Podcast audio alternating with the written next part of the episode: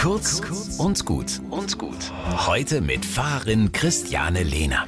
Ich nenne sie Löwengrubenmomente. Momente, in denen wir keinen Ausweg mehr sehen, in denen wir uns gefangen fühlen und quasi wilden Tieren zum Fraß vorgeworfen.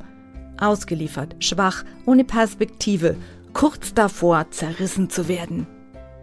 In der Bibel gibt es die Geschichte Daniel in der Löwengrube und da passiert etwas Unerklärliches.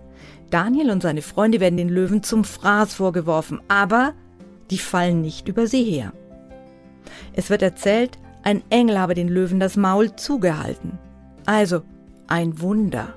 Wenn ich nachlese, erfahre ich, dass Daniel in der Ausweglosigkeit einen Weg gefunden hat, um diesen Löwengrubenmoment auszuhalten. Für ihn gab es keine Option mehr, nur seine innere Haltung, nur die Kraft seiner Gedanken, nur das Gebet. Sich rausbeten aus der Löwengrube zu Gott hin, das versuchte er.